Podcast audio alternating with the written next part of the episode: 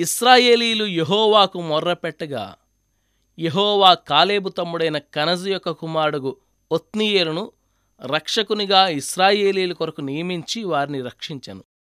యహోవా ఆత్మ అతని మీదికి వచ్చెను.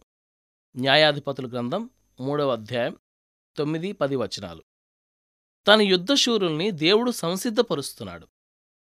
సరైన తరుణం వచ్చినప్పుడు కనురెప్పపాటులో వాళ్ళ స్థానంలో వాళ్ళని ఉంచుతాడు. ఇతడు ఎక్కడి నుండి వచ్చాడు? అంటూ ప్రపంచమంతా ముక్కును వేలేసుకుంటుంది. స్నేహితుడా పరిశుద్ధాత్మను నిన్ను సిద్ధపరచని క్రమశిక్షణ నేర్చుకో. పాలరాతి శిల్పానికి తుది మెరుగులు దిద్దాక దేవుడు దాన్ని ఎత్తి పీఠం మీద ప్రతిష్ఠిస్తాడు. దాన్ని ఉంచవలసిన స్థానంలో అమరుస్తాడు.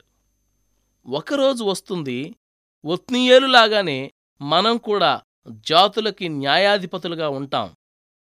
వెయ్యేళ్ళపాటు భూమిపై క్రీస్తుతో కూడా అధికారం వహించి రాజ్యం ఏలుతాం.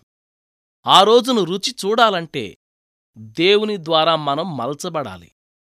మన అనుదిన జీవితంలో ఎదురయ్యే శ్రమలు చిన్న చిన్న విజయాలు వీటన్నిటి మూలంగా దేవుడు మనకి శిక్షణ ఇస్తున్నాడు. ఇది మనకు తెలియదు కాని ఒక్క విషయం గురించి మాత్రం సందేహం లేదు.